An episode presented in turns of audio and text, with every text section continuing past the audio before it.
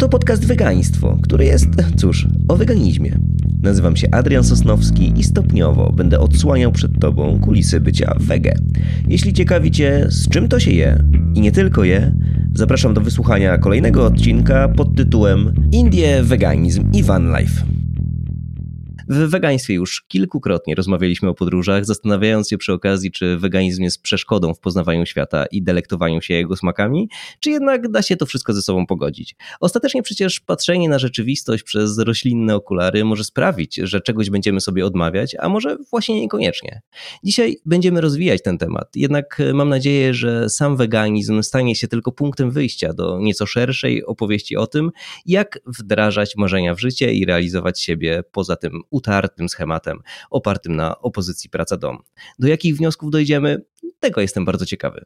Są ze mną Basia i Kamil, czyli para, która jakiś czas temu postanowiła zbudować sobie vana i ruszyć w trasę, przy okazji tworząc swoją markę jako El Cap Van w mediach społecznościowych. Basiu, Kamilu, witam was serdecznie w wegaństwie. Cześć, cześć, cześć witamy.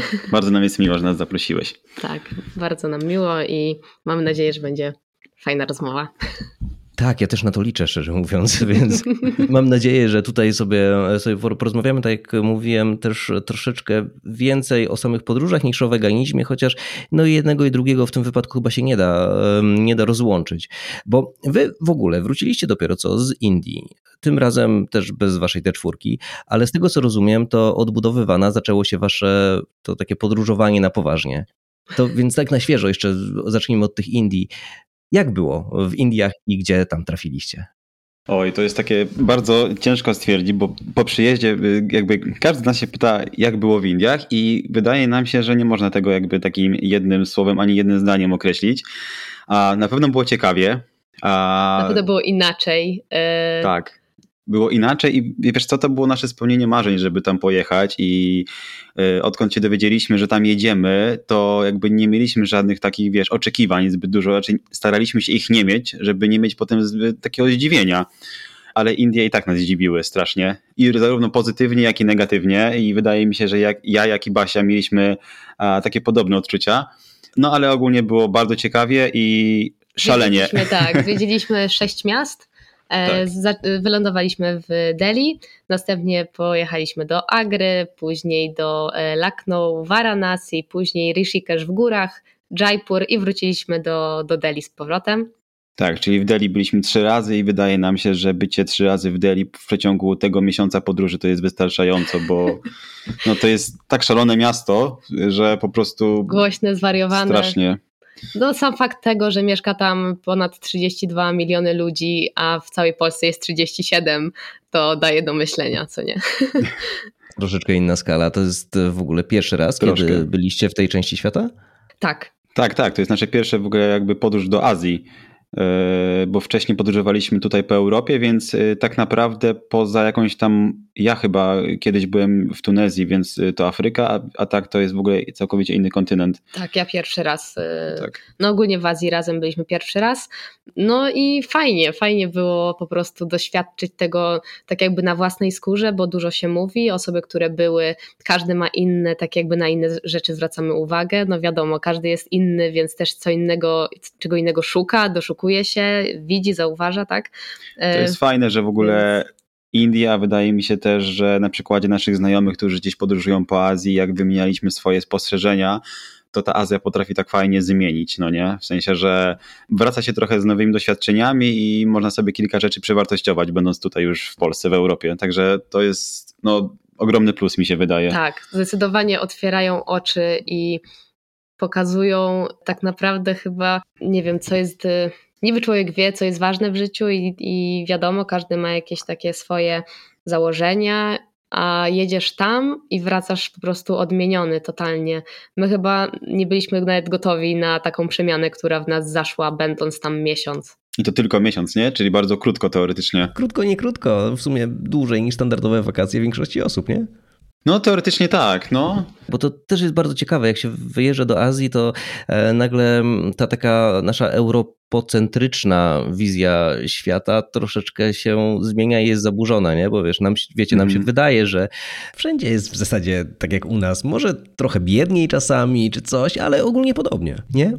Więc no dobra, e, zmiana. Mówicie, że zmiana w was zaszła. Co to była za zmiana?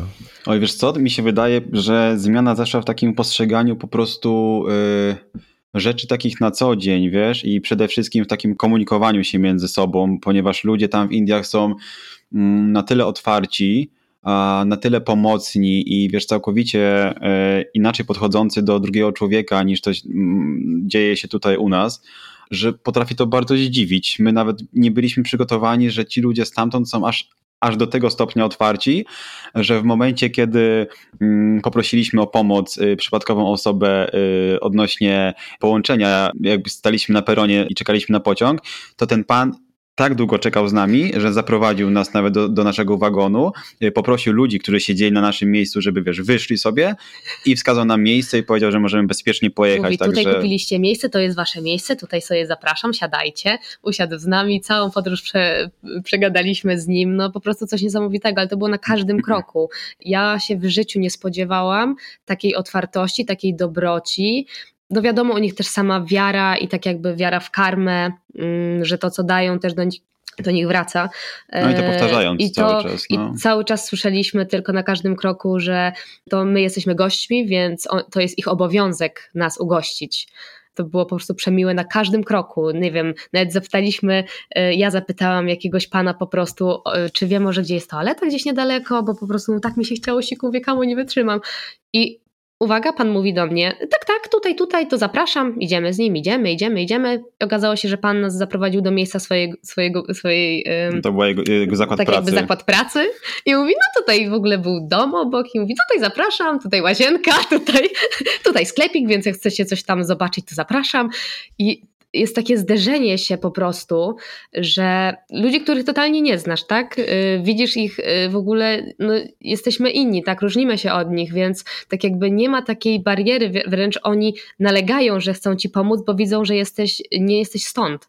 Więc no, to, to, to, to, to co my przemiłe po prostu. No, bardzo, a wydaje mi się, że to, co zauważyliśmy, że tam nie ma zwrotów typu pan, pani, jakby każdy jest e, twoim przyjacielem i każdy, do każdego możesz się zwracać, wiesz, tak bardzo otwarcie. Nie ma tej takiej bariery, że a, musisz się ubierać, wiesz, jakieś takie bardziej formalne słowa do, do niektórych ludzi, jak to się dzieje czasami. U nas tam po prostu podchodzisz i zaczynasz rozmowę, mimo że się nie znasz, to jakby tak, no, czasami się czuliśmy, jest... jakbyśmy po prostu weszli w jakąś rodzinę, chociaż były to po prostu też totalnie nieznane sobie osoby. Po prostu oni rozmawiają cały czas, żyją cały czas tak jakby w tym społeczeństwie razem.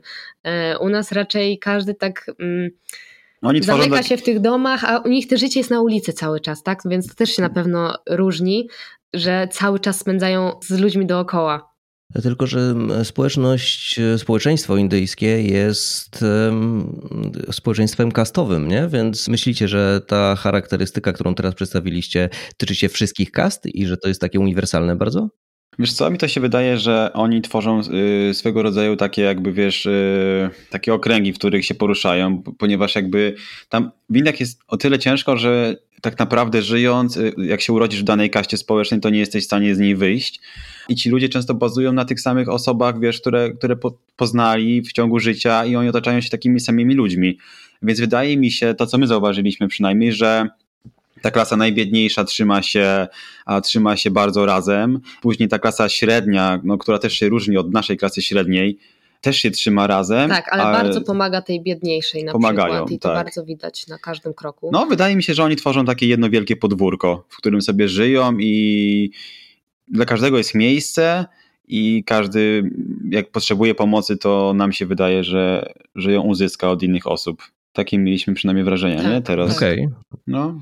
Mm, okay, okay, to, to, to, jest to, to tak jakby dość... ba bardzo widać to na Aha. ulicach, to co ty powiedziałeś właśnie, tak sobie teraz, przepraszam, tak ci weszłam w słowo, ale tak mi się przypomniało, to właśnie bardzo widać na ulicach, tak, że jest tak jakby no wszyscy żyją na jednej ulicy, tak? Więc y, każda klasa społeczna jest razem, no bo tak, nagle e, jedzie pan y, wozem, gdzie sprzedaje swoje owoce, za chwilę jedzie na przykład, y, jadą tuktuki, riksze, motoriksze, za chwilę jedzie luksusowy samochód, a za chwilę pan na rowerze, mm, za chwilę biegają dzieciaki z najniższej na przykład klasy społecznej. I tak jakby to jest taki, taki wszystko po prostu wymieszane. Nie? Znaczy, mi się wydaje, że kontrastowość to jest słowo, które opisuje Indię bardzo dobrze i niejednokrotnie my też wcześniej, jak czytaliśmy czy oglądaliśmy jakieś inne vlogi e, o podróżach do Indii, to każdy podkreśla to słowo kontrastowość i no my się pod tym podpisujemy jak najbardziej. No.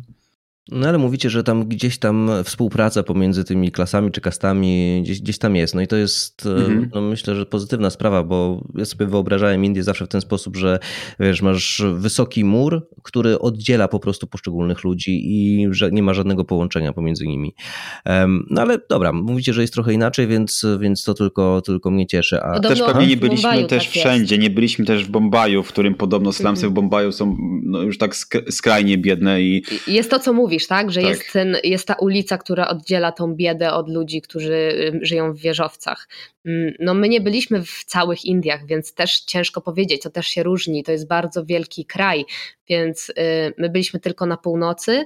No i na przykład to, co my powiedzieliśmy właśnie ci teraz, to co my zauważyliśmy, to na północy tak naprawdę w każdym mieście to było. Mhm. Okej, okay, a hinduizm z tą mnogością bóstw, bogów, z tymi kapliczkami, świątyniami, które są zupełnie inne niż nasze kościoły, jak to wam się podobało? No, my od, odwiedziliśmy Varanasi, czyli święto, święte miasto Boga Shiva. Najstarsze e, miasto, najstarsze miasto w Indiach. E, no i tak jakby byliśmy gotowi, że jest to miasto takie właśnie duchowne, spirytualne, ale no bardzo pozytywnie nas zaskoczyło gdzie po prostu człowiek pojechał i poczuł taki spokój, coś niesamowitego, po prostu miejsce, gdzie ludzie, baba, czyli tamtejsi duchowni, sadu baba, E, chodzą ubrani po prostu w takie pomarańczowe szaty z, z nagietkami na szyi. Cali e, umalowani. Cali umalowani, tak. Więc czuliśmy no, się... to są ci, którzy się malują na czerwono i mają te brody wielkie tak, takie. Tak, tak, dodatkowo mają właśnie jeszcze taki takiego koka z dreadów mają i to jest taki, wiesz, to, to, to musi być na tej tak, głowie. Tak, to też później zależy w, w, którą stronę idą tego duchownego, bo są agori, e, są tacy, którzy na przykład, nie wiem, czytają księgi święte i tak dalej, więc też zależy ich ten później ubiór i ten ten y, wizualny, tak szata, którą przyjmują, to też od tego zależy, ale mm, no w tym mieście też y, jest to najbardziej znane też z tego, że pali się tam zwłoki, czego byliśmy świadkami. I... My też mieliśmy straszne szczęście, tak ci wejdę Basia w słowo, że poznaliśmy ludzi, którzy po prostu są z Polski i jakoś tak się zakomplowaliśmy, a oni byli z chłopakiem, który po prostu e, jest stamtąd, bo, bo mieszka w Bombaju a, i on ich oprowadzał, więc my też mieliśmy straszne szczęście, że poznaliśmy, wiesz, Indię trochę, z trochę innej perspektywy, ponieważ e, Prabat właśnie, który, który nas oprowadzał, e, mówił nam dokładnie jak jest i zabierał nas w takie miejsca, gdzie ciężko byłoby się dostać jako taki, wiesz, taki typowy turysta, no nie? Bez żadnych znajomości.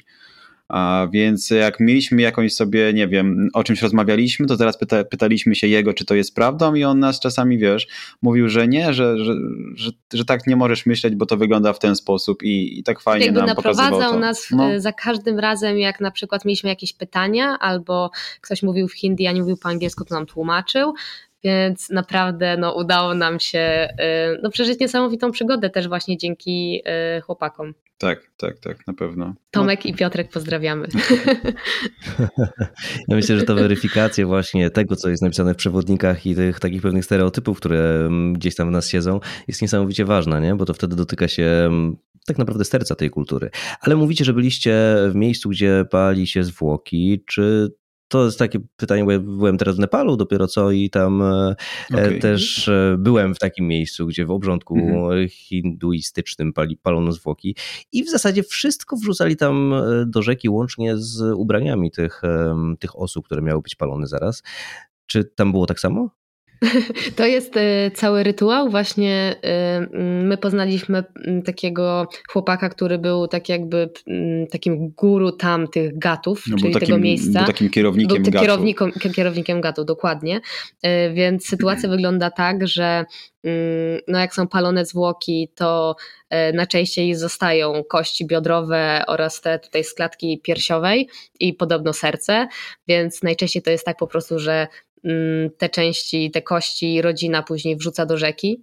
E, no, a cały popiół jest na koniec dnia zbierany i po prostu wrzucany, wchodzi osoba mm, do Gangesu do połowy, tak do pasa i w taki, z takich wielkich właśnie kubów metalowych tak. wyrzuca wszystkie prochy, które zostają po całym dniu palenia y, zwłok. No w Varanasi w jednym z gatów, takim najbardziej znanym... No Manikarnika Gat, tak się nazywa ten gat, gdzie właśnie, tak. gdzie palą zwłoki. No to palą od 250 do 300 ciał dziennie. I to nie tylko jakby z samego Varanasi, także z okolic, nie? Bo my myślę, na początku myśleliśmy, że chodzi tylko i wyłącznie o ludzi stamtąd, e, no ale właśnie nas wyprowadzili z błędu, także no, tam też się przywozi zwłoki, które oczekują po prostu na, na spalenie w swoim czasie, nie tylko, nie tylko z tego miasta.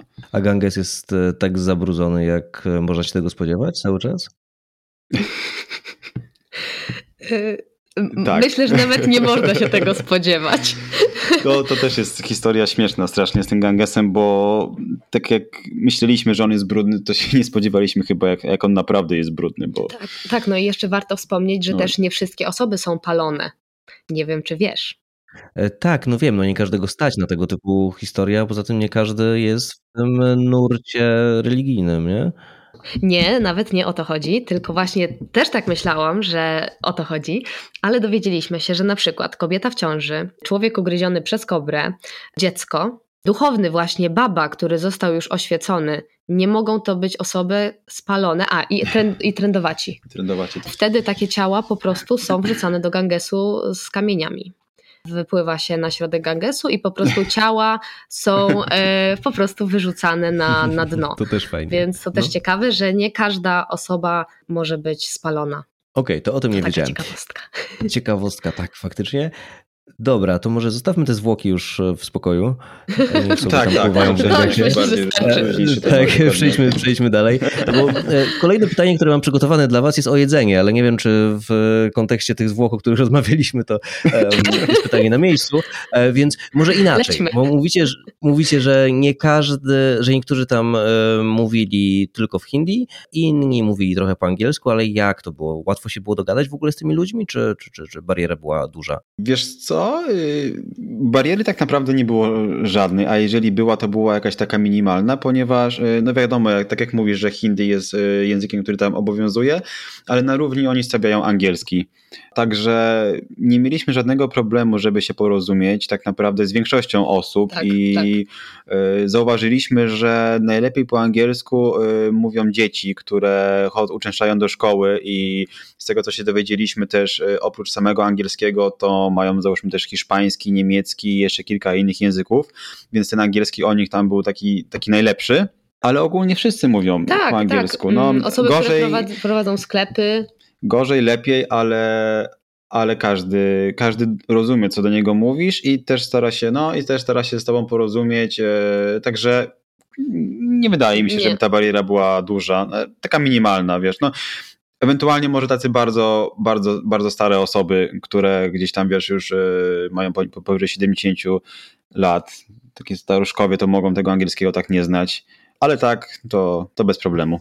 Okej, okay, no to fajnie, czyli to znaczy, że tak naprawdę wyjazd do Indii nie jest e, jakimś takim wyzwaniem nie do przeskoczenia, nie?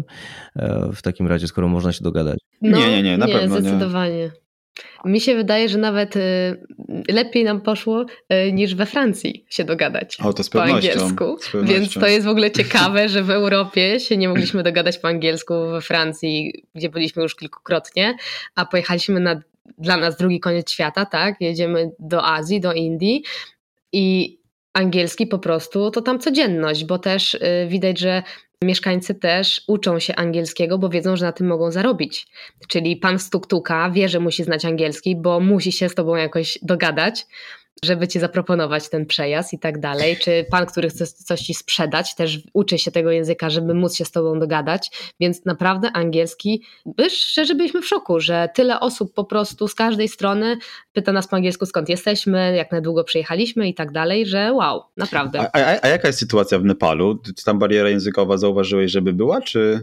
Znaczy tam myślę, że jest podobnie, wiesz, bo generalnie też chodzi o to, że tylko właśnie, e, jest pomiędzy Nepalem a Indiami różnica podstawowa jest taka, że w Nepalu nie ma nic więcej niż turystyka. Praktycznie tam reszta to jest margines, mhm. nie? E, więc wszyscy muszą się uczyć e, tego języka tylko dla turystów, na potrzeby turystów, żeby jakkolwiek się utrzymać. E, no ale mają ten poziom taki całkiem niezły, ale z kolei jest też bardzo dużo reklam szkół językowych dla ludzi młodych, dla, dlatego że to jest dla nich takie okno na świat, opcja, żeby się wyrywać nie? z tego Nepalu. Jest tam studiów w Japonii, studiów gdzieś tam, studiów w Australii, nie? Mhm. I ten angielski jest podstawowy, no i właśnie jeszcze, jeszcze języki, jeszcze japoński, tak? Gdzieś tam też się przewija. Więc podejrzewam, że w Indiach to też jest dla ludzi młodych okno na świat i też czy opcja pracy tak. w IT, z czego my tak. kojarzymy bardzo Hindusów, czy gdziekolwiek indziej, no to to jest rzecz, rzecz niezbędna, żeby ten język znać, nie? Wydaje mi się też, wiesz co, że to, co my zauważyliśmy, że oni bardzo dużo czasu spędzają też na telefonach, gdzieś tam sobie, wiesz, googlując jakieś rzeczy na YouTubie, odwiedzając jakieś e, TikToki, Instagramy i tak dalej. A i z tego, co zauważyliśmy, właśnie ten język angielski też jest im do tego potrzebny. Tak jak mówisz, jest to takie okno na świat. I tak jak rozmawialiśmy z ludźmi i się pytali na przykład, czy tworzymy jakieś treści e, na YouTube czy, czy na Instagram, to nas, pytali się nas, kurczę, może byście tworzyli w języku angielskim, ponieważ no, my polskiego nie znamy, a angielski jest ok, więc y, moglibyśmy wiecie, jakby dotrzeć nie, do was i, was zrozumieć. Także nawet sami tak prosili, czy, czy, czy można właśnie by tworzyć coś po angielsku. Także no, tak jak mówisz, wyjście, okno na świat na pewno. Wiesz, polskiego mogą się nauczyć, zawsze nic nie stoi na przeszkodzie, nie? Nie mogą was oglądać. No jednego pana spotkaliśmy. Tak, jednego pana spotkaliśmy, który zaproponował nam chyba godzina 21, my zmęczeni po całym dniu, a pan mówi, że jego siostra chyba tam mieszka w Polsce i on ma książkę i z książki się uczy angielskie, y, polskiego, no i mówi, czy możemy, możemy z nim pojechać do domu i byśmy razem poczytali. Więc y, takiego też spotkaliśmy. I co, pojechaliście? E, nie, nie pojechaliśmy, bo już było bardzo późno. Pan trochę nie chciał do końca zrozumieć. My byliśmy strasznie zmęczeni. Rano mieliśmy busa i pan trochę był smutny. Tak, ale, no, no, no, niestety bardzo mieliśmy intensywny ten miesiąc. Trzeba przyznać, bardzo intensywny mieliśmy miesiąc, więc wieczorami padaliśmy. No dobra, drodzy Państwo, przejdźmy do jedzenia wreszcie teraz, e, bo z tego co słyszałem o Indiach, to w Indiach e, no, weganie zdecydowanie mają czego szukać. Jak to było z Waszej perspektywy? Tak, weganie mają czego szukać, y, na pewno wegetarianie, bo to trzeba rozróżnić, ponieważ jak się jedzie do Indii, z tego co my czytaliśmy, że jest to raj dla, dla wegetarian i tak rzeczywiście jest, ponieważ tam mięso spożywa się bardzo, bardzo, bardzo rzadko. My w sumie podczas tej podróży to zobaczyliśmy może na palcach jednej ręki można wymienić trzy, cztery knajpy, mm, które sprzedawały gdzieś, e, gdzieś mięso. I tylko kurczaki. I tylko kurczaki, tak. Ale jeżeli chodzi o weganizm i wegetarianizm, wiesz co, oni nawet tego nie rozróżniają. Mało kto wiedział, e, co to jest weganizm, więc musieliśmy tłumaczyć na przykład, że nie jemy e, nabiału i tak nic od zwierzęcego, ale oni sami nie wiedzą, że w wielu potrawach tak naprawdę nie posiadają czy to sera, czy śmietany, czy masła, więc one są stricte wegańskie wegańskie, a tylko po prostu oni tego nie potrafili nazwać. Także jak najbardziej da się jeść wegańsko. Trzeba się dopytywać. Też y, jak się w jakiejś knajpce jest, czy na jakimś tam bazarku, gdzieś się je na ulicy, to wszędzie jest napisane piórwek, piórwek, ale warto się dopytać właśnie, czy jest tam ser, czy jest e, śmietana, masło, bo jak się googluje niektóre potrawy na internecie, to jest na przykład powiedziane, że E, dana potrawa jest robiona na przykład na maśle, a oni używają tam oleju, ponieważ jest to też tańsze i tak dalej. Także sami nie wiedzą, a mają mnóstwo wegańskich opcji. Tak, to jest też bardzo ciekawe. No, może Basia coś doda, ale. Yy, tak, no taki tip dobry, no to na pewno yy, przetłumaczyć sobie po prostu z polskiego na hindi, jak jest y, śmietana, jak jest masło, właśnie wszystkie takie składniki od zwierzęce, których po prostu się nie je i pokazywać po prostu przy zamówieniu, jeżeli ktoś nie mówi w języku angielskim albo na przykład nie do końca rozumie, bo też tak często było, zdarzało się może tak. No oni nie rozróżniają, w sensie nie znają słowa cheese, nie? W sensie, Serem bo oni nie tak. jedzą żółtego sera w ogóle, tylko mają jakby taki twarogowy ser albo białe po prostu i u nich to się nazywa paner i jak pytaliśmy się, czy możemy bez,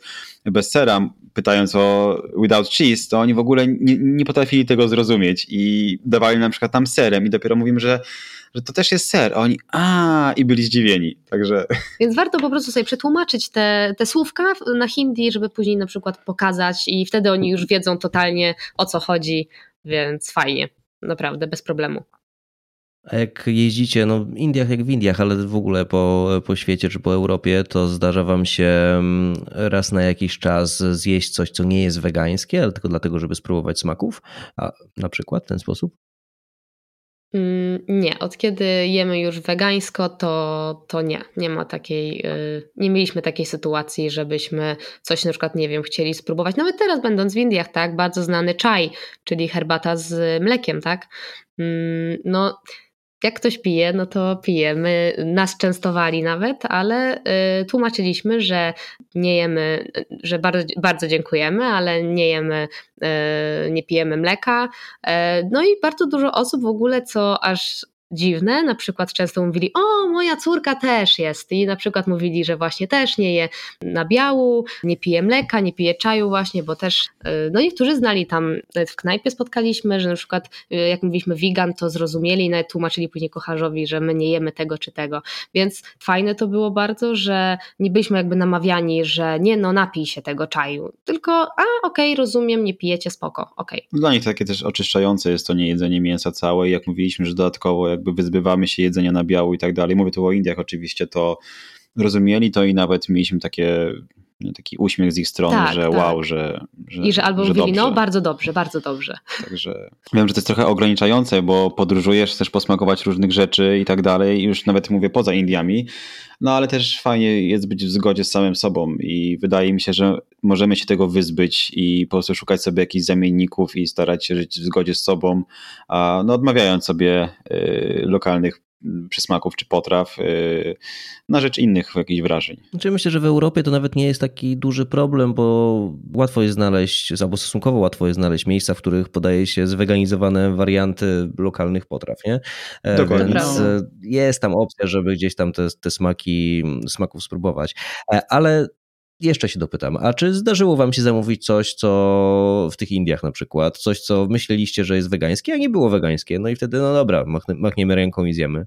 To mhm. mamy w ogóle wyjście z sytuacji i po prostu już ci opowiadamy, a więc y, sytuacja zdarzyła nam się kilkukrotnie, myślę, że spokojnie, e, bo na przykład właśnie ktoś nie do końca y, zrozumiał nas, y, więc dopiero później, wiesz, tak jakby z czasem uczyliśmy się, że właśnie może trzeba tłumaczyć, może trzeba podpytywać tak, może tak, więc na przykład jak zdarzyło się na przykład, że, kupi, że kupiliśmy, zamówiliśmy jedzenie, mm, czy to na miejscu, czy na wynos, które, nie wiem, okazało się, że jest mnóstwo sera, czy coś takiego, to no, absolutnie nie wyrzucaliśmy, tylko właśnie y, zamawialiśmy sobie dla nas coś innego, a to jedzenie, które mieliśmy, po prostu oddawaliśmy y, ludziom, którzy żyją na ulicy tej, z tej najniższej grupy społecznej. W każdym razie nie y, jedliśmy tego, i mamy taką nadzieję, że te wszystkie potrawy, które zamówiliśmy, które prosiliśmy, żeby nie były na, na maście, to, to były na oleju. Taką mamy nadzieję.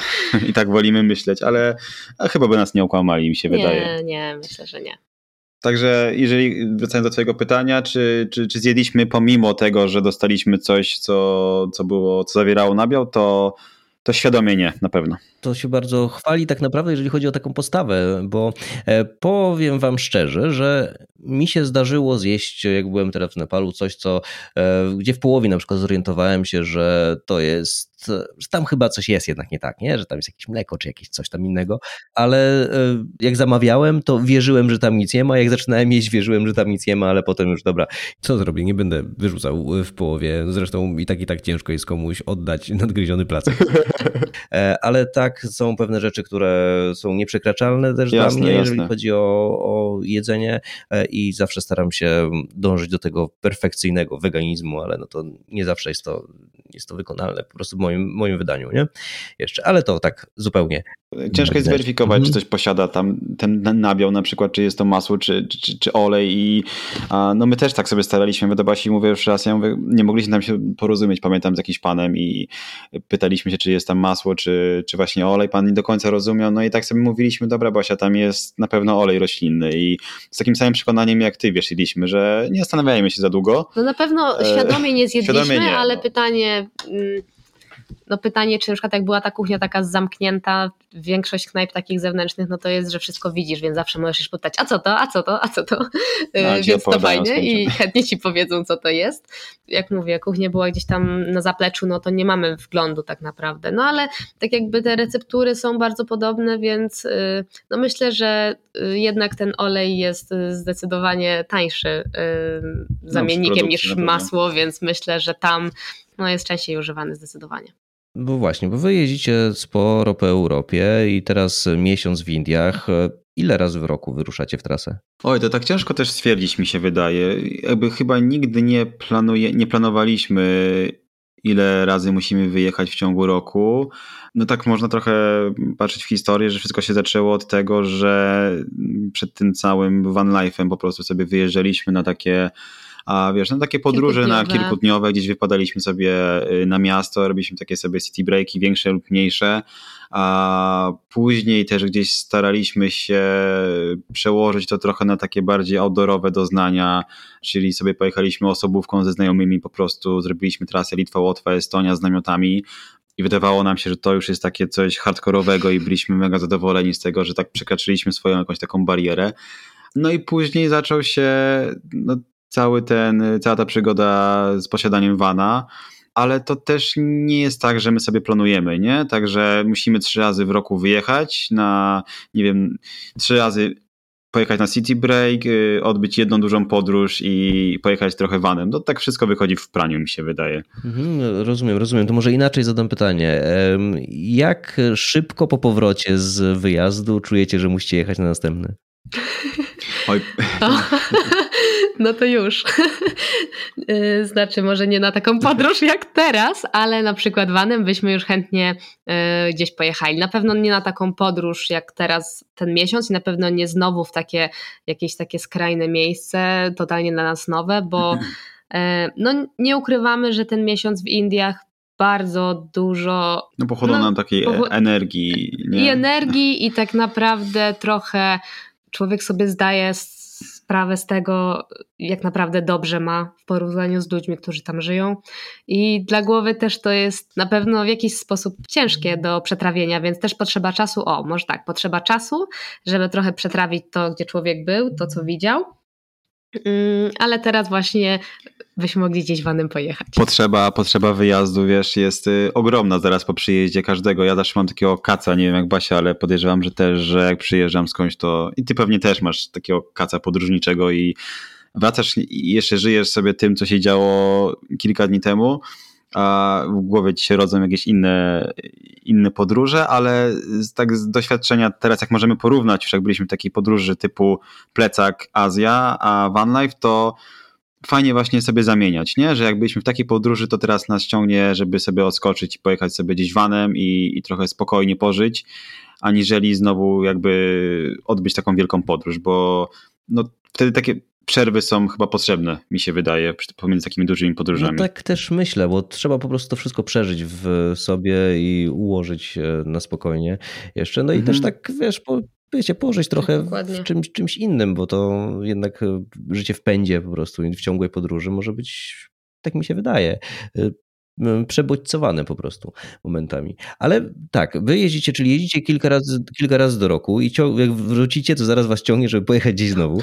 E, tak, w dokładnie. takim razie tak się zapytam trochę niedyskretnie, czym wy się zajmujecie w życiu? Bo chyba praca etatowa nie wchodzi w grę w takim wypadku, co? Praca etatowa była wcześniej e, na pewno, ale e, to chyba nigdy nie, nie do końca było, nie było dla nas, bo nam się jest ciężko podporządkować zawsze.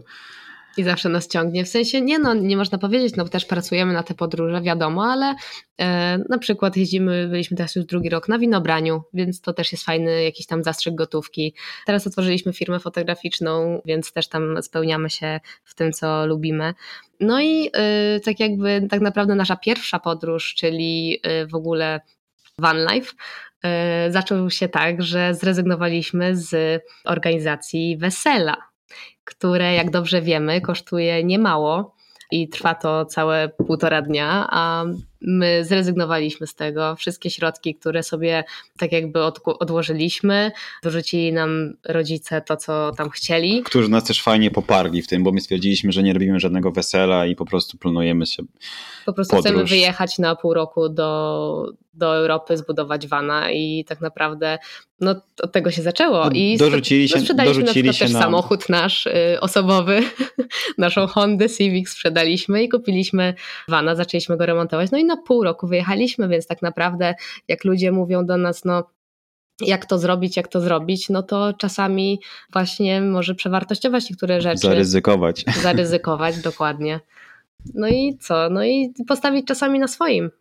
No ja wam powiem, że zawsze zazdrościłem tym osobom, które decydowały się, żeby wiecie, zrezygnować z tego etatowego paradygmatu, tak? I ruszyć w świat, żeby po prostu odciąć się od tego wszystkiego, co jest i właśnie wyjechać na pół roku.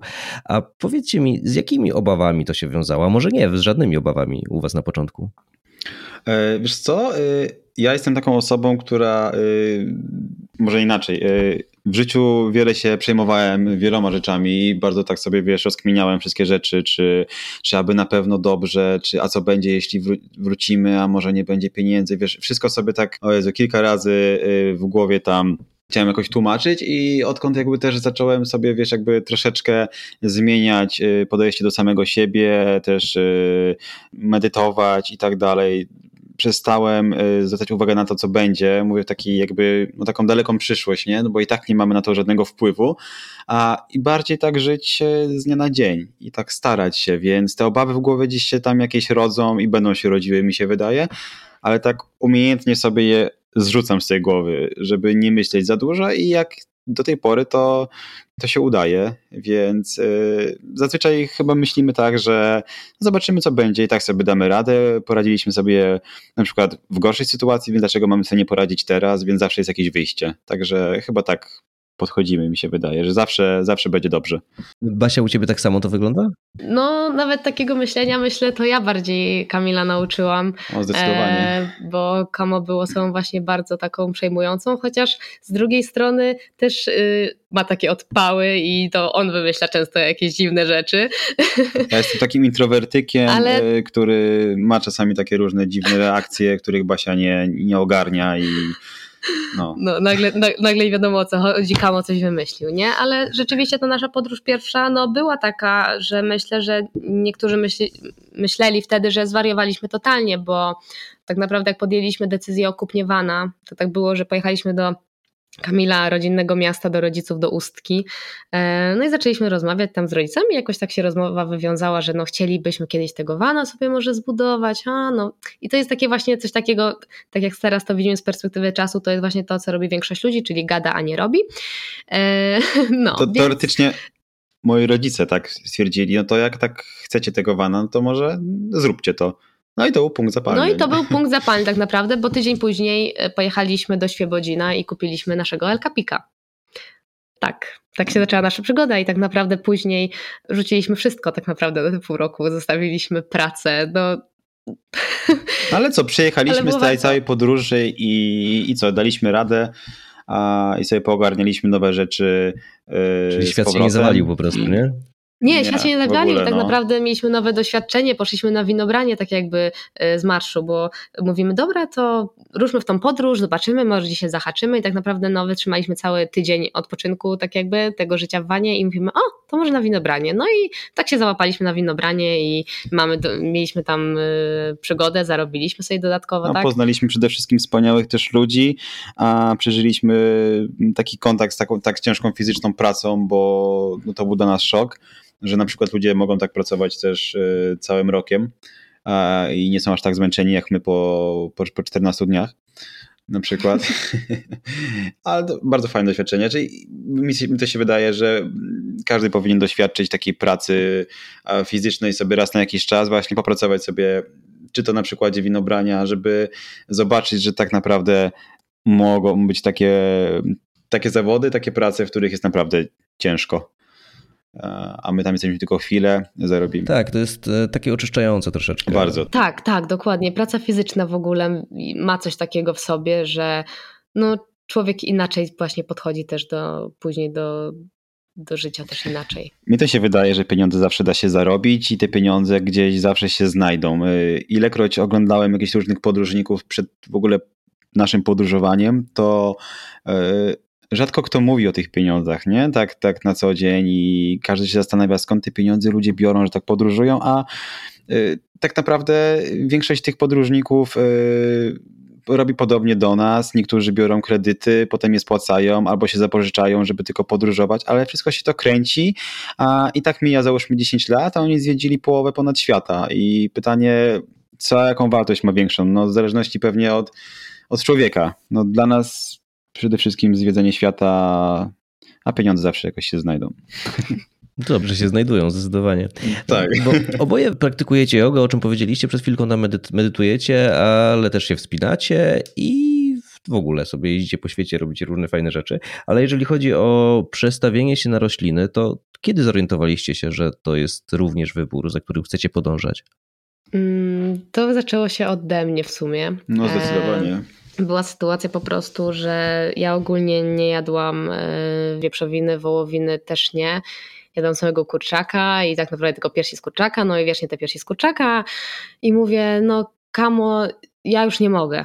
Mm, ja ja nie chcę, nie chcę. Tak jakby w międzyczasie moja świadomość też rosła, bo to wszystko szło tak, to nie było tylko to, że mi się przejadło to w jakiś sposób, ale mm, tak jakby zaczęłam więcej czytać, oglądać, słuchać i trochę, no nie wiem, tak po prostu może dojrzałam w jakiś sposób do tej decyzji, że czemu ja bym nie zabiła tego zwierzęcia, a zwalam tą odpowiedzialność w jakiś sposób na inną osobę i później kupuję sobie fajne, o, pierś kurczaka. No, no nie, w sensie ktoś musiał zabić to zwierzę za mnie, a ja bym tego sama nie zrobiła. Więc. Mm... No ja w opozycji byłem, e, tak się wtrącę tylko Basiu, że ja w opozycji byłem bardzo mięsożerny i, i ta zmiana dla mnie była jeszcze bardziej w sumie. No taka, tak. Może no. nie drastyczna, ale no większa na pewno na w jakiś pewno sposób. Większa, nie? Tak. Ale zrobiliśmy to razem. Ale Basia była na pewno punktem zapalnym. Ja stwierdziłam po prostu, że ja, ja chcę spróbować po prostu bez. No, a że gotujemy sobie razem, to mówię, no przecież nie będziesz gotowała sobie oddzielnie, ja oddzielnie, bo to trochę nie ma sensu.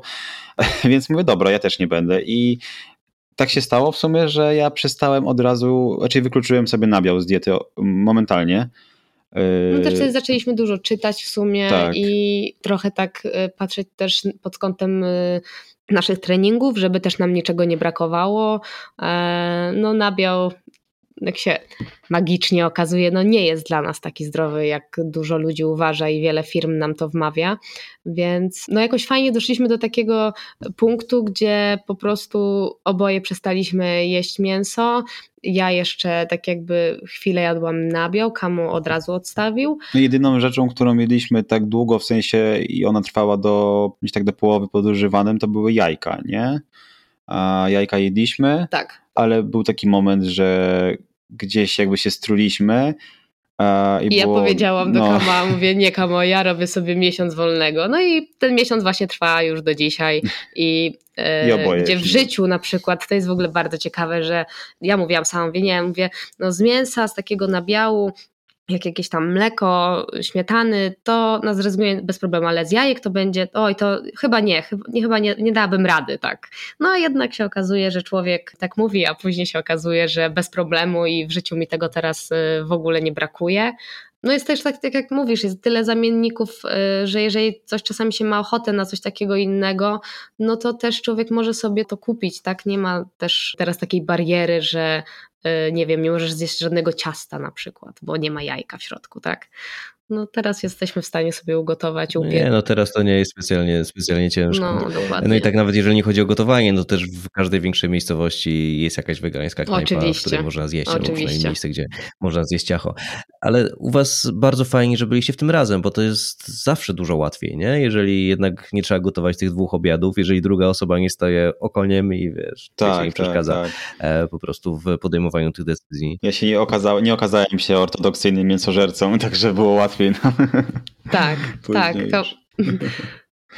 Chociaż y, naprawdę, y, nie wiem, teraz tak patrzę z perspektywy czasu, to naprawdę no, jestem dumna też, że Kamo tak wytrzymał, w sensie, że tak się przestawił, w sensie to też nie było wiecie, żadnego zmuszania, broń Boże, e, tylko każdy tak jakby no, sam podjął tą decyzję i fajnie, że tak to wyszło, że właśnie tak jak mówisz, że jednak wtedy dwie osoby przechodzą na weganizm, czy nawet na wegetarianizm na początku, to jest o wiele łatwiej, no bo właśnie tak jak mówisz, z gotowaniem. No. A co ten weganizm zmienił w waszych podróżach? Zaczęliście się inaczej przygotowywać jakoś do tego? Czy w ogóle nie baliście się, jak pojechaliście na pierwszy, e, pierwszy wypad vanem, że nie będziecie mieli co jeść? Może ja zacznę. Y, mm, jak ruszyliśmy na podróż vanem, tak się okazało, mamy tam bardzo dużo miejsca też na to, żeby zabrać sobie sporo rzeczy z Polski, więc mieliśmy jakieś takie y, instant produkty, jakieś, nie wiem, kasze, ryże, a wiele jakichś takich puszek też, y, chociaż jakieś fasole, jakieś fasole, ciecierzyce, soczewice i tak dalej, więc wzięliśmy tego trochę, no bo na pół roku to też jakby nie mogliśmy tego nabrać bardzo, bardzo dużo. Od początku nie mieliśmy żadnych obaw, bo stwierdziliśmy, że też tam są sklepy w sumie i akurat jak jechaliśmy a, przez Niemcy, Francję, Hiszpanię, Portugalię, stwierdziliśmy, że są owoce, są warzywa. A, przeżyjemy. przeżyjemy, na pewno są orzechy, więc damy radę. No jak się okazało, nie było tak źle.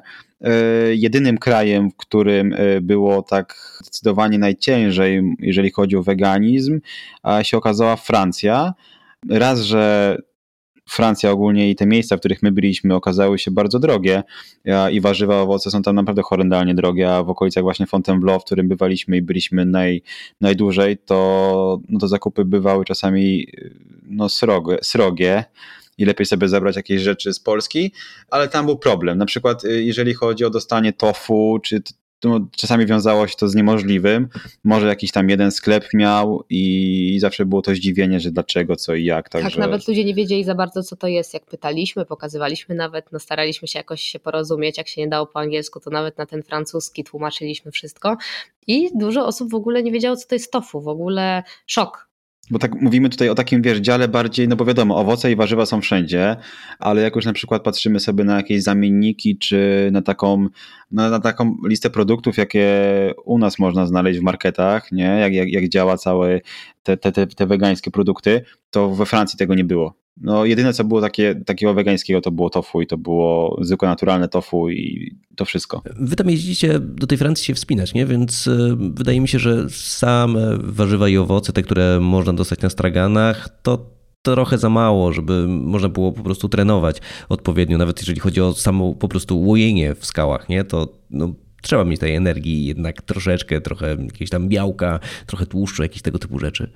Tak, tak. No wiadomo, tam ciecierzyca, jakieś takie rzeczy. My też e, zawsze sami gotujemy e, różne rzeczy. Na przykład jak kupimy ciecierzycę, to ja robię szybko falafelki. Wszystko w wanie gotujemy tak jak w domu, więc tak naprawdę wszystko mamy ze sobą, więc to jest super, że jak nawet zabiorę e, w wanie suchą ciecierzycę i sobie ją namoczę, to sobie zrobię falafelki, kupię tylko cebulę, tak, co mi jest potrzebne więcej, mam przyprawy ze sobą, Mm. Ogranicza nas tylko wyobraźnia, nie? Tak, tak naprawdę. Jak jesteśmy gdzieś vanem, to tak jakbyśmy byli domem, bo to jest nasz dom. Więc y, jak jechaliśmy na przykład, nie wiem, w tym roku na miesiąc do Francji, na początku dwa tygodnie na winobranie, a później dwa tygodnie na wspinanie, to tak naprawdę takie suche półprodukty, właśnie kasze, ryże, takie, takie rzeczy, to mieliśmy wszystko z Polski i dokupowaliśmy po prostu tylko świeże, świeże warzywa, tak naprawdę. Ale mieliśmy takie jedno guilty pleasure i zawsze jak jedziemy sobie do Francji i, i się wspinamy i to robią i my i nasi znajomi, to odwiedzamy zawsze, jak wjeżdżamy, to szukamy tylko y, piekarni i niestety jak ja, ja na przykład nie jem w ogóle y, mąki pszennej, tak bagietki jem przez cały czas, jak jesteśmy. No tak, trudno we Francji nie jest bagiet. No, te, tego się nie da obok tego przejść. To jest... A jeździcie gdzieś czasami jeszcze do Polski? Bo mówicie tutaj o rejonie wspinaczkowym, e, tam właśnie we Francji, ale co, co z Polską Jurą, co z Sokolikami? To za blisko jest dla was? Właśnie jest trochę daleko czasami z Warszawy, nie, ale y, jeździmy, jeździmy, y, jeździmy w Polskę, my też głównie się wspinamy y, boulderingowo, a, czyli no nie wspinamy się z liną, no nie, tylko że na takie niższe formy skalne. Mhm. No jest tego w Polsce bardzo dużo i, i odwiedzamy jak najbardziej. Jeżeli mamy mało czasu, to sobie jeździmy w Brody i Ujrzeckie, bo to jest tam z 2,5 godzin stąd, ale jak mamy na przykład sobie cały dzień wolny, to, to oczywiście, że, że lecimy na, na Jurkę, pakujemy samochód, bierzemy znajomych, 4 godziny w jedną stronę, 4 w drugą i jeździmy sobie po Częstochowe, jeździmy do Adamowa, jeździmy do Zimnego Dołu. No miejsc do wspinania baldowego w Polsce robi się coraz więcej i no, jest to eksplorować, więc jakbyśmy się zamknęli tylko i wyłącznie na Polskę, to można by tu spędzić całe życie i wszystkiego nie przewspinać. Także to na pewno. Tak, my też nie wszystko czasami pokazujemy na Instagramie i e, nie dodajemy na przykład. Często jak jesteśmy w ogóle, e, jak się idziemy wspinać ze znajomymi, to tak jakby odkładamy telefony i cieszymy się tym miejscem i tymi ludźmi, którzy są z nami. No i samym wspinaniem, więc też tak inaczej wtedy spędzamy czas, nie pokazując tego, do tego też może dużo osób nie wie czasami. No może, może być. Znaczy na pewno na początku, jak zaczęliśmy prowadzić Instagram. Także tak, odwiedzamy, odwiedzamy Jurę i odwiedzamy Jurę nawet jak jest zimno, bo jak się wspinasz, y, jeżeli chodzi o, o baldering, to jest niska temperatura, yy, pomaga, także nawet y, za tydzień wyruszamy sobie po Częstochowe się powspinać i także... No i trochę mniej ludzi też jest, nie? W skałach wtedy. tak, zdecydowanie. A ile byliście w trasie najdłużej podczas takiego swojego wyjazdu vanem? No to właśnie ta podróż nasza półroczna z tamtego roku bo wyjechaliśmy pod koniec sierpnia. A no tak, no bo ja tutaj nie, sklei, nie skleiłem tego. Faktycznie wy zbudowaliście sobie van i od razu pojechaliście tak, na pół roku. Tak, tak. tak. Budowaliśmy no vana tak, w 40 dni go zbudowaliśmy. I Dokładnie. po 40 dniach po prostu wsiedliśmy i wróciliśmy po Pojechaliśmy pół roku. tacy zajechani ostro tą budową i o Jezus, no. Ale tak, to była nasza najdłuższa podróż. To była nasza najdłuższa. No mogłeś tego nie wiedzieć, bo w sumie, yy, no może mogliśmy mieć dłuższą w sumie. No, kto, Teoretycznie tak. W sumie no. to van, ale... Czy nie planowaliśmy, że to będzie pół roku? To tak jakoś po prostu wyszło, że, że, że stwierdziliśmy, tyle, że wracamy. Tyle nam starczyło środków na pół roku. Dokładnie. tak, a nie było wam ciasno w tym wanie przez y, tyle czasu? I to jest właśnie ciekawe, bo tak dużo osób o to pyta, naprawdę, a my naprawdę będąc w wanie, to jest w ogóle takie śmieszne, że na przykład wiecie, gdzieś tam parkujecie sobie wanikiem na jakimś parkingu, nie? Oglądacie sobie wieczorem serial, byci w ogóle, herbatka tam, czy winko, coś tam i takie oglądasz sobie ten serial i mówisz, Jezu, my na parkingu jesteśmy, nie?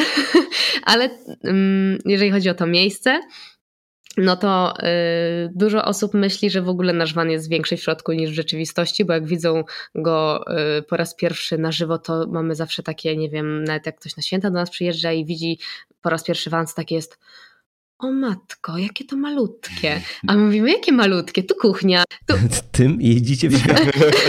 Gdzie to wszystko? Mówimy, no to tutaj się rozkłada łóżko, ciociu, tutaj jest łóżko 1,40 m na 2 metry, tutaj mamy łazienkę, tutaj mamy umywalkę, tutaj mamy kuchenkę, tutaj mamy garderobę, tutaj jest y, Kibelek. Y, tutaj jest tak y, nasza kapsuła, tutaj mamy bibliotekę, tutaj mamy coś tam i takie nie, jak wy się tutaj mieścicie? No na szczęście my też nie należymy do dorosłych osób, więc nie oszukujmy się, dla nas na pewno jest to plus, bo jak ktoś ma ponad dwa metry, to na pewno e, mogłoby być ciasno. No. Mogłoby być ciasno, ale naprawdę każdy ma jakąś taką przestrzeń, nie wiem, tak może sobie wyrobiliśmy też. Początek jest na pewno ciężki, przyzwyczajenia się do takiej przestrzeni, to prawda, w sensie musimy wyrobić nawyki. W sensie my nie złożymy łóżka będąc, stojąc w dwie osoby, tak? Y, jedna osoba musi po prostu, czyli ja, ja muszę y, się przemieszczać, żeby Kamo mógł złożyć łóżko. Y, więc kwestia po prostu nauki po prostu, takich podstawowych czynności, czy nie wiem, jak ja gotuję, czy Kamo gotuje, to żeby druga osoba ma sobie z tyłu miejsce dla siebie, ale... Każdy wydaje mi się, że znajdzie tą swoją przestrzeń. My też mamy ten plus, że strasznie dużo czasu spędzamy razem. Przed Van Life'em spędzaliśmy też, bo raz, że pracowaliśmy razem, mamy wspólne pasje, mieszkamy razem, więc jakby takie przeniesienie się do Vana dla nas nie było niczym nowym, bo i tak spędzamy z sobą e, mnóstwo czasu. Po prostu zmieniliśmy trochę e, formę, formę na troszeczkę mniejszą, mm, ale tak z perspektywy czasu teraz, jak patrzymy, to na pewno w przyszłości będziemy chcieli zrobić sobie większego, większego vana, ale to nie dlatego, że w tym po prostu nie dajemy rady, bo tak naprawdę ten mniejszy van to jest takie piękno van life'u mi się wydaje. E, wiesz, jest takie bardziej dzikie, bo jeżeli masz takiego bardzo nowoczesnego vana, już jak masz takiego kampera, który ma wszystko i satelitę i tak dalej, to w ogóle czujesz się jak w domu, a nam też chodziło, żeby spróbować takiego van life'u, takiego bardziej outdoorowego, żeby poczuć tą więź z naturą i mając takiego mniejszego vana, gdzie się myjesz na zewnątrz z widokiem sobie na jakiś tam klif, a czasami na krzaki, e, bo też tak bywało, to to jest takie fajne. Mnie to nakręcało strasznie, nakręca do tej pory, a większy van w przyszłości pozwoli nam po prostu zabrać więcej, więcej rzeczy z sobą. No i na pewno zaprosić, y, w sensie jak się na przykład spotykamy z innymi ludźmi, to fajnie jak właśnie e, można w czwórkę spokojnie usiąść, napić się herbaty, porozmawiać. No u nas da się. E, testowaliśmy to nawet ostatnio Fontainebleau, było u nas razem z nami pięć osób było. E, no, ale mm, no tak jakby już nie poruszamy się za bardzo, nie? Można siedzieć, ale ciężko jest się obrócić. E, no tak, tak, bo ja widziałem w ogóle, że wy tego wana wyłożyliście od środka drewnem i tam w ogóle no to elegancko wygląda, wszystko fajnie, ale oprócz tego, co robiliście w środku, w sensie, jeżeli chodzi o wnętrze, to pod maskę też zaglądaliście i tam usprawniliście jakoś tę machinę całą? Wiesz co, wyglądało to w ten sposób, że po prostu y, mamy naszego dobrego znajomego, który jest mechanikiem i jak tylko kupiliśmy samochód, oddaliśmy go w dobre ręce, pojechaliśmy na taki przegląd. Y, tak, dwa tygodnie stał. Dwa tygodnie stał i powiedziałem do, do Pawła, że po prostu proszę zrób wszystko to, co trzeba i to, co się może zepsuć ewentualnie, ponieważ ja jestem trochę lewy w takich rzeczach i jeżeli coś się zepsuje, mimo że te czwórki a, są podobno bardzo proste, e, ale zrób tak, żeby nic się nam nie stało. Tak, także wymieniliśmy parę rzeczy na pewno i byliśmy tacy, wiesz, bezpieczni, a, że wszystko jest na pewno dopięte to jeżeli mam mechaniczne rzeczy, to tak, zaufaliśmy po prostu naszemu, naszemu kumplowi. A całego wana no, robiliśmy od podstaw w sumie, od, y, no co, od ocieplenia poprzez y, wykończenia, meble. No wszystko, wszystko, wszystko oprócz wszystko. elektryki, który... Oprócz elektryki. Tak, y, tylko elektryki się nie dotykaliśmy, ale to z tego względu, że na tym się już totalnie nie znamy, a mamy panele na dachu, trzeba było to bardzo dobrze podpiąć pod te przetwornice i inne dziwne rzeczy, więc tak jakby na to nie chcieliśmy kłaść ręki, tym bardziej, że to jest jednak bezpieczeństwo, no i żeby te kable jednak były dobrze zrobione. Wychodziliśmy z takiego założenia też, że jak na czymś się nie znamy, to warto jest poprosić kogoś o pomoc, a nam właśnie też pomógł nasz kolega, który jest elektrykiem, ponieważ ja, ja stwierdziłem, że tak, okej, okay, można to zrobić nawet i z YouTube'em, bo i z YouTube'em można dom postawić, ale jeżeli zrobię coś źle, to się zepsuje, a jak się zepsuje, to trzeba będzie demontować półwana, więc yy, chcieliśmy I całą tego błazerię, uniknąć. wiecie. Wyobraźcie sobie teraz, że jest wszystko piórowo włożone, tak? Ta błazeria się, więc tak jakby, żeby dostać się na sam mm -hmm. skut, czy jakby coś było w środku, to trzeba pół naprawdę wana rozebrać. No, a pod spodem jeszcze folia, pianka i tak dalej. Tak, to może być upierdliwe, szczególnie gdzieś tam w środku Europy, nie? Daleko od domu. Ja się pytałem o ten silnik, dlatego że e, ja też mam dwie lewe ręce w ogóle do mechaniki, jakiejkolwiek i jak coś się zepsuje, to otwieram maskę i widzę, że jest silnik i nic więcej. Tak, tak. A właśnie i zawsze tak jak sobie myślałem o tym, że może tutaj bym sobie kiedyś wana zrobił, to gdzieś tam mi się zapalała lampka z tyłu głowy, a co będzie, jak będę gdzieś, wiesz, wiecie, w środku Bałkanów i nagle zdechnie mi e, maszyna i w ogóle nie będę wiedział, co dalej z tym zrobić, nie? Jeszcze mieliście jakieś takie sytuacje ciężkie mechanicznie gdzieś tam podczas któregoś wyjazdu? Mm, na szczęście odpukać jeszcze nie mieliśmy żadnej takiej sytuacji, żeby coś nam się zepsuło tak, żeby uniemożliwiało nam dalszą podróż. E, mieliśmy taki mm, problem tam z maglownicą na jednym, e, gdzieś we Francji pamiętam, ale zadzwoniłem właśnie szybko do, do Pawła, do mechanika i mówię, czy mogę z tym jeździć? Mówi, możesz na spokojnie jeździć. Także nic nam się nie rozkraczyło, e, też nam się nie przebiła opona, a przebita opona w Van Life podobno bardzo zmienia i to, to musi prędzej czy później nastąpić. Nas to jeszcze że nie później spotkało. jest takie doświadczenie, że, że wymieniłeś że wymi- wymieniłeś oponę. E, Dużo osób w ogóle jest w szoku, jak my to mówimy za każdym razem, bo pojechaliśmy, kupiliśmy samochód, on stał dwa tygodnie u mechanika, my go odebraliśmy, zrobiliśmy go, wsiedliśmy, pojechaliśmy na pół roku i nie odwiedziliśmy ani jednego mechanika, nie Mm. mieliśmy ani jednej przygody takiej, żeby nie wiem, y, coś się nam stało, że nie wiem, ktoś nam musiał holować, nie wiem, no, z takich rzeczy nic. No, poza tam kilkukrotnym zag- zagrzaniem się naszego silnika, bo wyjechaliśmy w wysokie góry, no to tak jakby cieszmy się, że w ogóle dojechaliśmy, Y, ale nic się nie stało. Więc to jest naprawdę no super. No więc jak będziesz już miał tego wana, to my ci damy me- namiary na mechanika, słuchaj, będzie jeździł. A mi to się wydaje w ogóle, że y, jeżeli chodzi o taką radę dla ludzi, którzy też y, myślą, że na przykład, a może się nie, nie zepsuje, a powinno się zrobić, no to lepiej zrobić to w Polsce, ponieważ a lepiej płacić w złotówkach niż w euro. Ceny we Francji są masakryczne, no. Tak. Także lepiej, I tym lepiej bardziej, że nie masz pewności, że ci to zrobią, nie? W sensie nie dogadasz się naprawdę. We Francji jest naprawdę ciężko się dogadać. Więc jak ktoś ci pójdzie jeszcze w samochodzie, to już naprawdę, no ale wiadomo, nie ma rzeczy e, nie do zrobienia. Ja się i... trochę uczę powoli, jak tak, no, Van trochę obliguje do tego, żeby jednak wiedzieć, gdzie coś się znajduje i tak dalej. Yy, Także gdzieś tam, wiesz, staram się patrzeć mniej więcej, co się może zepsuć, słyszę jakieś tam odgłosy i staram się namierzyć, z, czy z kumplami, czy, czy z YouTube'em, co może się zepsuć. Także, ale, Tak, ale najbardziej nam pomaga nasz kolega y, Piotrek. Jak dzwonimy do niego, mówimy, Piero, coś nam stuka tutaj w samochodzie, a Piero mówi, to muzykę daj głośniej, nie będziesz słyszeć i jak jedzie, to jedzie. Y, I to, to, to jest właśnie super technika i tego się nauczyliśmy. Nieraz nam pomogło we Francji, coś tam, coś słyszymy, że puka, dobra, nie słyszymy, będzie dobrze. No i tak y, w sumie nam się nic nie stało, no. tak, tak. chociaż- Zresztą tak stary Chociaż, samochód. Chociaż szkoda, bo nie mamy właśnie czym się trochę dzielić w tym kierunku, bo czasami ludzie wyjeżdżają na parę miesięcy i parę razy y, są u mechanika, a my nic. No przepraszam Basiu, ale y, musimy chyba powiedzieć o tym, bo zapomniałem, teraz sobie przypomniałem, że na wyjeździe jak pojechaliśmy teraz na miesiąc tylko się wspinać na winobranie, to po prostu nam y, odpadł wydech. A, tak. e, całe w samochodzie. E, przyjechaliśmy na miejscóweczkę już wykąpani a, i mówimy, dobra, to teraz szybka kolacja, jakaś kawka, odpoczniemy sobie. E, ja wyszedłem z wana i też chciałem, chciałem sobie ponagrywać i patrzę, a tak wydech leży na ziemi, ta tylnia część już i no i pomogły nam w tym terytytki i jeżdżą, je, jeździ z nami ten sam do tej pory, trzeba będzie go wymienić, ale na ten, na ten moment jest bardziej sportowy. Trytytki, także... najpotrzebniejsza rzecz w wanie, wszystko się naprawi. Czyli trytki i power tape, tak? jako podstawowe narzędzia mechaniczne. Dokładnie. A czy, czytaliście taką książkę, albo słyszeliście o takiej książce Krok po kroku? To Michała Worocha i tam jeszcze, znaczy to Michał Woroch to napisał, z o dwóch gościach, którzy jeżdżą na wózkach i przejechali Defenderem e, Amerykę Południową i Północną. A, tak, tak, tak, tak. Oni się nazywają ja. Ja, ja, ja nie znam, tak? Ja Znasz? znam, tak. Okay. Tak. To też ale nie czytałaś? Nie, nie czytałam, nie, ale, ale znam. Wspominam o tym dlatego, że książka jest o tyle niesamowita, że ona nie jest o jakby samym mhm. odwiedzaniu miejsc różnego rodzaju, tylko o podróży jako o podróży i oni mają masę przygód z samochodem po drodze, nie? Najróżniejszych. A w związku z tym, że są na wózkach, to trochę jest to skomplikowane, żeby to naprawić, ale e, tak czy siak, no myślę, że taka dość, dość ciekawa lektura o tym, co może się wydarzyć i oby się nie wydarzyło.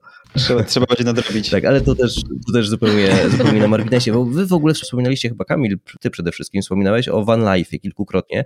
Jaka jest ta społeczność van life'owa i w ogóle czemu o, tym, o tej społeczności mówi się odrębnie, a nie po prostu o nie wiem, osobach podróżujących na przykład? Mm, wiesz co, y, my chyba sami tak do końca też nie wiedzieliśmy dokładnie jaka ta społeczność jest, a, a z racji tego, że też się wspinamy i z drugiej strony takie środowisko wspinaczkowe też jest dość specyficzne i też w sumie de facto bardzo podobne do tego środowiska vanliferskiego, także można nawet sobie taki znaczek, znaczek równości gdzieś tam pomiędzy tymi dwoma środowiskami postawić.